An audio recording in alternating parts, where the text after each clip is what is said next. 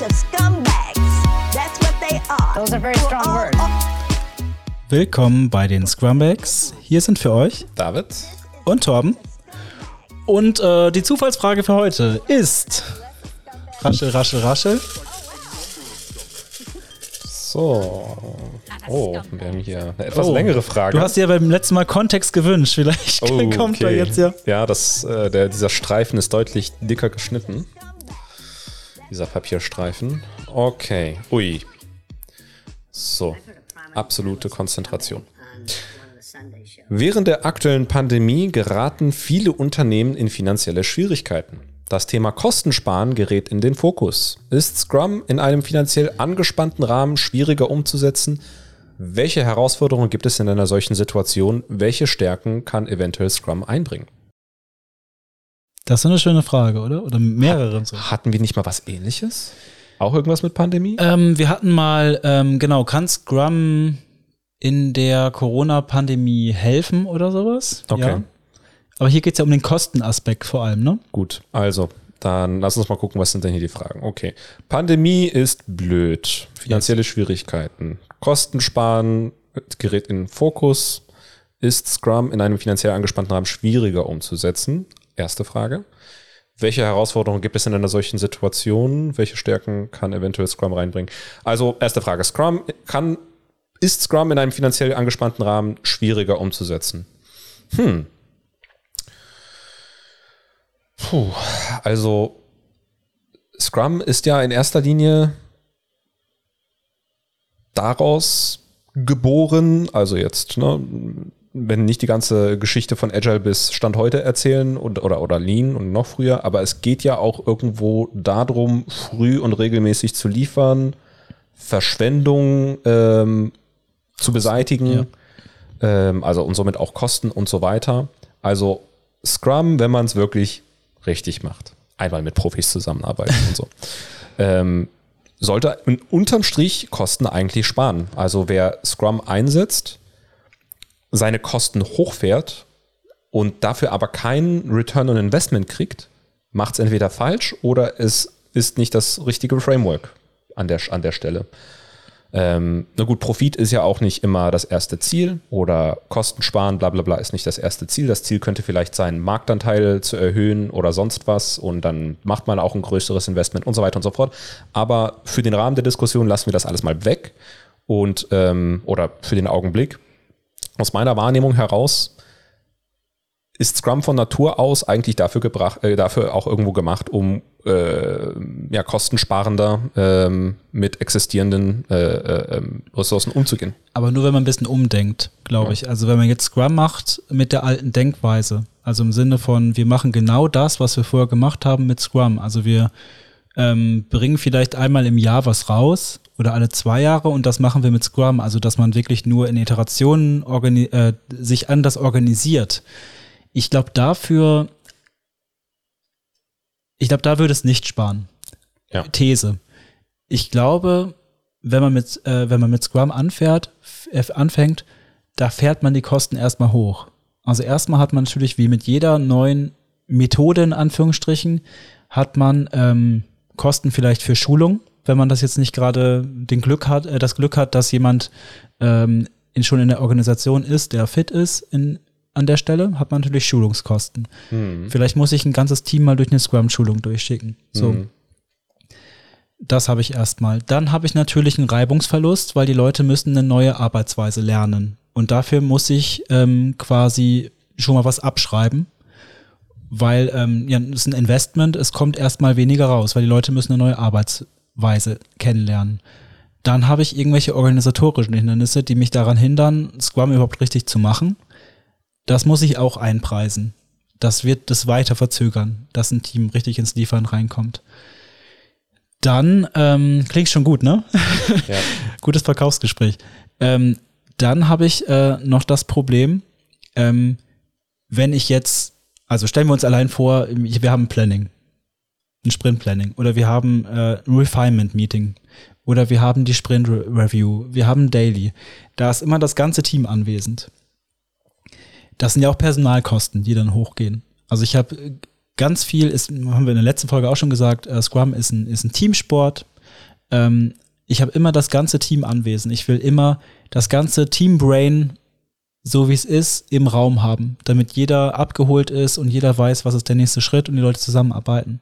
Das heißt, ich kann nicht sporadisch die Leute mal rausziehen und die anderen arbeiten mal produktiv weiter jetzt oder so, sondern ich habe ähm, eine gewisse Ineffizienz mit Absicht eingebaut, um aber ähm, die Produktivität, die Eff Effektivität zu erhöhen. Im Sinne von, jetzt kommt's nämlich, ähm, früh das Richtige zu liefern. Aber wir sagen immer, ähm, do the right thing and do the thing right. Also mach das äh, Richtige und mach es richtig. Und dann liefer es aber auch aus. Also inkrementell und iterativ. Nicht nur iterativ arbeiten. Weil wenn ich, ähm, um nochmal bei dir anzuschließen, wenn ich jetzt diese ganzen Kosten hochfahre für, für Scrum und das machen möchte und ich schaffe es nicht, früher rauszukommen mit den richtigen Sachen, beziehungsweise auch das Feedback zu kriegen, um frühzeitig ähm, die Entwicklung, die sonst in eine falsche Richtung gehen würde, zu korrigieren, dann äh, habe ich nur die hohen Kosten und habe alle Nachteile von vorher mit drinne. Und ähm, ich kann nicht frühzeitig verdienen, ne? weil ja. idealerweise wäre es ja so, ich ähm, bleiben wir mal bei Software vielleicht, ich entwickle eine Software für einen Kunden und ich liefere jetzt schon nach ein paar äh, Wochen die erste Version aus, mit denen die arbeiten können und kann da schon Geld mit verdienen. Und für jedes Feature, was ich quasi rausbringe oder nach jedem Sprint, kann ich was dafür verlangen. Ne? Ja. Und dadurch kann ich dann wieder Geld einnehmen. Aber wenn ich das nicht habe, genau. Genau, weitere Kosten beziehungsweise Kostenersparnisse, die jetzt nicht auf äh, irgendeiner Buchhaltungsberechnung auftauchen werden, äh, sind vor allem die Opportunitätskosten. Mhm. Ne? Also wie du es gerade angedeutet hast, ne? ähm, du verpasst, indem du sowas wie Scrum oder was Scrum versucht in den Vordergrund zu stellen, sprich früh das Richtige auszuliefern, ähm, die Opportunitätskosten, wenn du es nicht machst, nicht machst, sind implizit, du gibst mehr Geld aus, weil du hier in längeren Iterationen arbeitest und eventuell das Falsche lieferst, was der Kunde nicht bestellt ja. hat, weil du nicht eine, ähm, früh genug oder häufig genug das Feedback einholst und so weiter. Das heißt, äh, das lässt sich jetzt natürlich unter Laborbedingungen empirisch schwer nachweisen. Man kann jetzt hier ja. nicht in zwei Realitäten äh, gucken, sich was, abspalten genau. und gucken, wie, wie, wie läuft das jetzt. Das ne? große Problem immer. Kannst du mhm. natürlich machen, wenn du genügend Zeit und Geld hast und dir langweilig ist, ähm, aber in der Regel ist es so, ähm, dass wenn das einmal angekurbelt ist und läuft, hinten raus dann viel Zeit gespart wird. Ne? Was vorne erstmal so aussieht wie, ja, so läuft es ja immer und ne, wir gehen ja jetzt in die richtige Richtung und bla bla bla. Ne? Also mhm. das heißt, das wird auf, ähm, auf so einer Balance Sheet, äh, wird das erstmal nicht auftauchen. Ähm, dazu kommt noch, was auch noch ein Kostenfaktor ist, fällt mir ein, Legacy-Kosten. Jetzt, äh, ich, wir gehen mal davon aus, dass die Frage gestellt wird oder dass die Frage darauf abzielt, dass man während dieser Pandemie oder während so einer schwierigen äh, Situation man auf etwas anderes umsteigen möchte. Mhm. Auf einen anderen Arbeitsmodus, wie zum Beispiel Scrum. Ähm, es kommen auch die ganzen technischen Legacy-Kosten dazu. Jetzt äh, deckt natürlich Scrum auf, äh, oh, wir können nicht liefern, weil Architektur ähm, hier irgendwie komisch verwoben ist an so vielen Stellen, sodass es keiner mehr durchblickt. Continuous Integration Pipeline an dieser, dieser und jener Stelle. Das heißt, du bist erstmal mit einem alten System, was sich irgendwie organisch gebildet hat über viele Jahre, stehst du erstmal da und willst daraus eine Maschine bauen, die äh, früh und regelmäßig liefert. Ähm, das heißt, du hast äh, das ganze Legacy-System, vor dem du erstmal, vor dem du erstmal stehst und dann auch auf welchem Weg auch immer, ne, ist immer situationsbedingt äh, und, und von der Technik bedingt und so weiter, aber das musst du auch erstmal irgendwie umbauen. Das muss ich komplett refactoren, ja, dass es erstmal geht, genau. Genau. Das ist also, ähm, ne, das kommt jetzt natürlich drauf an, wenn du jetzt mal, wenn man jetzt davon ausgeht, dass die äh, Situation schon von vornherein angespannt ist, ähm, muss man natürlich äh, diese ganzen Sachen noch mehr mitbedenken, ne? weil ähm, ist natürlich auch die Frage, okay, in welcher Höhe entstehen ungefähr diese Kosten und wie lange werden uns diese Kosten begleiten, bis dann der Return on Investment äh, anfängt. Ne? Genau. Also fängst du mit einem brandneuen Projekt an, von Anfang an, ist natürlich ganz easy, ne? weil du kannst ja alles darauf ausrichten oder schon, äh, also auch die, das ganze Ökosystem um das Produkt herum inkrementell mitändern, ne? wenn es jetzt äh, zu irgendeiner Änderung äh, kommt oder, oder zu irgendeiner Anpassung oder einen nächsten Schritt. Hängst du jetzt aber in so einem Öltanker fest von irgendeinem Mega-Software-Projekt, was sich aus 20 verschiedenen Modulen irgendwie zusammenkleistert an verschiedensten Stellen Und das Ding willst du jetzt in eine andere Richtung äh, bringen oder in eine richtigere Richtung. Mit Scrum dauert das dauert natürlich erstmal entsprechend länger, vor allem wenn das vielleicht äh, ein etwas größeres Unternehmen ist mit mehreren äh, hunderten oder tausenden Mitarbeitern, geht erstmal auch nicht so schnell. Ne? Mhm. Das heißt, ähm, ja, man muss gucken, wie viel Geld hast du, wie viel, wie viel kannst du dir das leisten, ähm, jetzt äh, in einer angespannten Situation eben mal den, den, den, den Arbeitsmodus zu ändern. Das ähm, ja. Spielt da auf jeden Fall mit rein. Wir kennen jetzt natürlich den Kontext nicht hundertprozentig, aber wenn ich mir jetzt vorstelle, dass ich jetzt durch so eine, äh, durch die Corona-Pandemie da in eine Situation reinkomme, wo ich wirklich Existenzschwierigkeiten bekomme. Also im Sinne von, ähm, ich sehe jetzt schon, wenn wir so weitermachen, dann geht uns in x Monaten das Geld aus. Dann habe ich ja schon ein, ein schlimmes Szenario. Ähm, da könnte man jetzt natürlich überlegen, ähm, na, wir wissen ja schon, es geht schlecht aus, wenn wir so weitermachen, wie wir jetzt weitermachen. Ich würde sagen, ähm, Scrum, wenn man es so macht, wie wir es eben gesagt haben, so diese Anti-Pattern, kann es definitiv schlimmer machen. Ich glaube aber, wenn man das ähm, in Anführungsstrichen richtig macht, also sich vielleicht irgendwie einen Profi reinholt, der das ähm, kapiert hat und man dem vertraut, im Sinne von, ähm, wir haben sowieso nichts zu verlieren in dem Sinne und man traut sich jetzt was. Rette unsere Firma. Rette unsere Firma und äh, dieser, ähm, das Problembewusstsein ist ganz hoch, Veränderungsbereitschaft dadurch auch ganz hoch. Und wenn man das macht, ähm, erinnert mich so ein bisschen an, ich weiß gar nicht, ist das ähm, vom, ich weiß gar nicht, welcher von den Scrum-Erfindern es war. Es gibt ja so ein paar Scrum-Bücher, von dem Jeff Sutherland war es, glaube ich, was ich äh, damals mal gehört hatte als Hörbuch. Da kommt so eine ähnliche Geschichte drin vor. Also eine Firma hat ein Projekt und das, das ähm, wird einfach nicht fertig und wir müssen es jetzt rausbringen. Also stell dir vor, man ist jetzt in so einer Firma und wir wissen, uns geht das Geld aus und wir müssen damit jetzt auf den Markt, damit wir jetzt noch Geld verdienen, damit wir die Kurve kriegen. Mhm der hat zum Beispiel so gemacht, ähm, in eine Firma reingehen und erstmal alles transparent machen, alles, was noch erledigt werden muss, alles, was getan werden muss für das Projekt, das dann eiskalt priorisiert, also Stack Ranking gemacht, so wie Scrum das ja kennt, also nicht jetzt, äh, das ist Prio A, Bio, Prio B, Prio C und da gibt's ne, bis Z und eins Doppelstern und bla bla bla, sondern wirklich eins, zwei, drei, vier bis X mhm. und dann hingucken, einmal durchschätzen und gucken, was ähm, brauchen wir jetzt wirklich für den ersten Schritt, also so ein MVP machen. Minimum, Minimum, Minimum. Auch mit dem Kunden reden, wo ich das hinliefern will und den fragen, was brauchst du im ersten Schritt?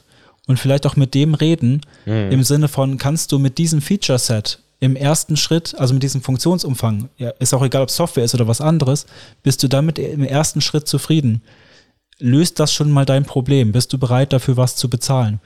Der wird sicherlich Ja sagen, weil ich, ein Kunde hat auch nicht unbedingt Bock, nochmal zu einem ganz anderen Dienstleister zu gehen und nochmal irgendwas anderes und nochmal was anderes. Der wird das wohl unterstützen. Und ähm, ich glaube, das ist eine gute Möglichkeit, wenn man wirklich sowas macht, also radikal das jetzt macht, dass man nochmal einen Turn kriegt, dann so ein, so ein MVP, Minimum Viable Product, rauskriegt, das an den Kunden bringt, damit Geld verdient und damit die die Firma weiterfinanziert. Und dann kann es sich definitiv lohnen, auf Scrum umzusteigen. Denke ich. Also damit kriegt man das, ja, da das geturnt. Also wenn man da so, äh, sich so einen pfiffigen äh, Kerl oder, oder, oder Dame reinholen kann, die dann auch äh, ne, Balance Sheets lesen kann, was von Cashflow versteht und ne, auch die Entwicklung nach Cashflow optimiert, also früh Mehrwert an den Kunden liefert, sodass der Kunde dann auch früh zahlt, bla bla bla, der ganze mhm. Kram kann Scrum sogar auch äh, ja, die Rettung sein. Ne? Aber das ist ja jetzt, ne? Scrum kann ja ähm, Schaden anrichten, es kann alles besser machen. Die Frage ist halt, ähm, kannst du es auch angemessen anwenden? Ne? Und das ist halt nicht, ähm, das ist nicht immer so offensichtlich. Ja, da gibt es keine Garantie. Klar, ja. ist wie bei jedem Werkzeug. Genau. Ja. Gut. Fällt uns noch was ein dazu? Ich lese auch noch mal. Meine Augen werden schlechter, habe ich gemerkt. ja, und die Fragen, die Fragen waren noch, äh, gibt es äh, eventuell Stärken, die Scrum damit einbringen kann? In einer finanziell angespannten Situation? Ja, Transparenz zum Beispiel. Ja. Ehrlich gesagt, wenn, also wenn ich sowieso die Pistole auf der Brust habe Und ähm, ich meinte ja gerade schon, ein Kunde hat auch keinen Bock, sich einen neuen Dienstleister oder sowas zu suchen. Wenn ich da eine Transparenz reinbringe und zum Beispiel sowas mache wie, wie Reviews Ja. und hol mir Feedback ein vom Kunden und zeig dem, was ist das nächste und frag den auch, was ist denn das nächste, was du wirklich brauchst und nicht mehr mache. Ja. Also quasi da eine Verschwendung rausbringe, indem ich, was das Agile Manifest immer so schön sagt, ähm, quasi die, die Arbeit, wie sagt man, den Umfang der Arbeit maximiert, der nicht gemacht werden muss. ja. Also Verschwendung minimieren. Genau, Verschwendung rausmachen. Ja. Da können wir vielleicht auch nochmal an, an Lean verweisen, ne? Also, wovon natürlich Scrum auch ein bisschen inspiriert ist. Gucken, wie kann man ähm, Verschwendung aus dem System rauskriegen. Ja. Also um, um, um das vielleicht noch, ähm, um noch mal eine Runde um das, äh, um den gleichen Punkt herumzudrehen. Ne? Also welche, welche Stärken kann da Scrum mit reinbringen? Es ist natürlich, ähm, wenn man es richtig macht, wie du gesagt hast, äh, auch die Priorisierung. Ne? Ich meine, ähm, Firmen, die da ein bisschen zu viel Geld haben, Firmen, die da ähm, ein bisschen in einem zugesättigten Markt äh, rumlaufen und dieses sich leisten können, drei Jahre irgendwas nicht rechtzeitig auszuliefern, sondern stattdessen anderen Kram zu machen, sehen, sehen wir ja oft genug. Äh, in, das ist, die sind viele Industrien davon, davon geplagt. Ähm, ähm, dass natürlich in genau in so einem Zusammenhang äh, Scrum auch ähm, eine klare Stärke hat, die Sachen zu priorisieren, die auch wirklich Wert schaffen und was anderes sollte erst überhaupt gar nicht aufs Backlog. Ne? Also wenn man da einen starken Product Owner hat, der auch äh, die Courage hat und auch das Durchhaltevermögen und auch die Geduld hat, mit diversen Stakeholdern zu arbeiten, denen auch mal Nein sagen zu können, das können wir jetzt nicht bringen, weil das wird uns so und so nicht weiterbringen und so weiter und so fort. Ähm, dementsprechend braucht aber auch äh, der Product Owner die Ermächtigung, diese Entscheidung zu treffen. Das darf dann kein Pseudo-Product Owner hat, äh, sein. Ähm, das ist ne, auf jeden Fall so ein, so ein übergeordnetes, äh, also äh, ja, Scrum-übergreifendes oder, oder Framework-übergreifendes äh, Anti-Pattern, dass du dann ähm, Pseudo Scrum machst ne, oder einen Pseudo-Product Owner hast oder Proxy Scrum, äh, sorry, Proxy Product Owner, also jemand, der einfach nur Interessen von einem Komitee vertritt, statt wirklich auf ähm, äh, ermächtigt ist, da äh, gezielt auf den Erfolg zu schauen und so weiter. Also es gibt da auf jeden Fall so einiges aus dem, äh, aus dem Scrum ähm, Framework heraus, ähm, was da auf jeden Fall dazu beitragen kann, aus äh, den gegebenen finanziellen Schwierigkeiten sogar auszukommen. Genau, da fällt mir nur eine Sache zu ein, was auch in diese Richtung geht, nämlich so dieses ähm, Grundprinzip, was ja auch Scrum drin hat, beziehungsweise Linie auch drin hat, nämlich ähm, das Work in Progress zu limitieren. Mhm. Und ähm, was wir auch oft sehen, ist so, dass Unternehmen sehr viele Projekte gleichzeitig laufen haben. Wie du gerade meintest, ne? Projekte verzögern sich, verzögern sich, verzögern sich, aber gleichzeitig wird an ganz vielen Sachen gearbeitet. Also alle sind busy, aber nichts wird fertig. Und ähm, da wäre es durchaus auch ein Tipp, zu gucken, welche Projekte haben wir und davon 50 Prozent mindestens killen. Und einfach sagen, das machen wir nicht mehr, wir legen das jetzt weg und ähm, wir limitieren uns auf eine Zahl von X Projekten, beziehungsweise noch leichter wäre zu sagen, okay, wenn wir mit Scrum arbeiten oder wie auch immer, pipapo, äh, zu sagen, ähm, die Mitarbeiter entscheiden, wann ein Projekt beginnt. Ne? Also wirklich eine Priorisierung reinkriegen in die Projekte und zu schauen, ähm, die Mitarbeiter finden sich um die Projekte und die entscheiden, sind wir ausreichend hier gestafft im Team, um dieses Projekt umzusetzen. Und wir setzen dann erstmal das um, bis zu einem Punkt, wo es fertig ist. Dann ist es aber auch fertig und es wird ausgeliefert. Und dann mache ich das nächste. Das heißt, unterm, Schritt, unterm Strich ähm, sind vielleicht nicht immer alle busy. Also manche Leute sitzen vielleicht rum und haben nichts zu tun, weil sie noch nicht ähm, sich beteiligen können mit ihren Skills, die sie so haben, weil sie vorher in anderen Projekten aktiv waren. Dafür können, werden aber andere Kräfte frei und können sich auf die anderen Projekte konzentrieren, äh, auf die wenigen Projekte konzentrieren. Und dadurch komme ich ins Liefern rein und dadurch äh, habe ich schneller die Projekte fertig und dadurch verdiene ich schneller wieder Geld und dann mache ich das nächste. Es ist nicht so intuitiv. Also viele denken ja, wenn ich viele Projekte starte, dann wird auch viel fertig. Ist nicht so. Ist überhaupt nicht so. Also und äh, trotzdem machen es viele so. Ne? Und das, das erscheint mir, also ich weiß jetzt nicht, was, welcher Kultur dieses Grundmuster am ehesten zugeschrieben werden kann. Ich in meiner ei- voreingenommenen Wahrnehmung meine, das ist äh, ein deutsches Ding auch auf jeden Fall, viele Sachen gleichzeitig zu machen. Das sehe ich in sehr, sehr vielen deutschen Großkonzernen. Ähm, man darf sich Mhm. da auch ruhig mal ein bisschen was von den Amis abgucken, weil die äh, kündigen regelmäßig so viele Sachen ab. Also auch die ganz, ganz großen Namen. Google, Apple und wie sie alle heißen. Ähm, Die schmeißen weg. die schmeißen einfach irgendwelche Sachen raus oder kündigen irgendwelche Sachen ab. Irgendwelche Fanboys sind dann ein bisschen äh, frustriert und dann gibt's ganz kurz schlechte Presse und dann ist der Quark auch hinüber. Ne? Und äh, das, was dann übrig bleibt, gewinnt dann aber wiederum an Qualität. Ne? Ja.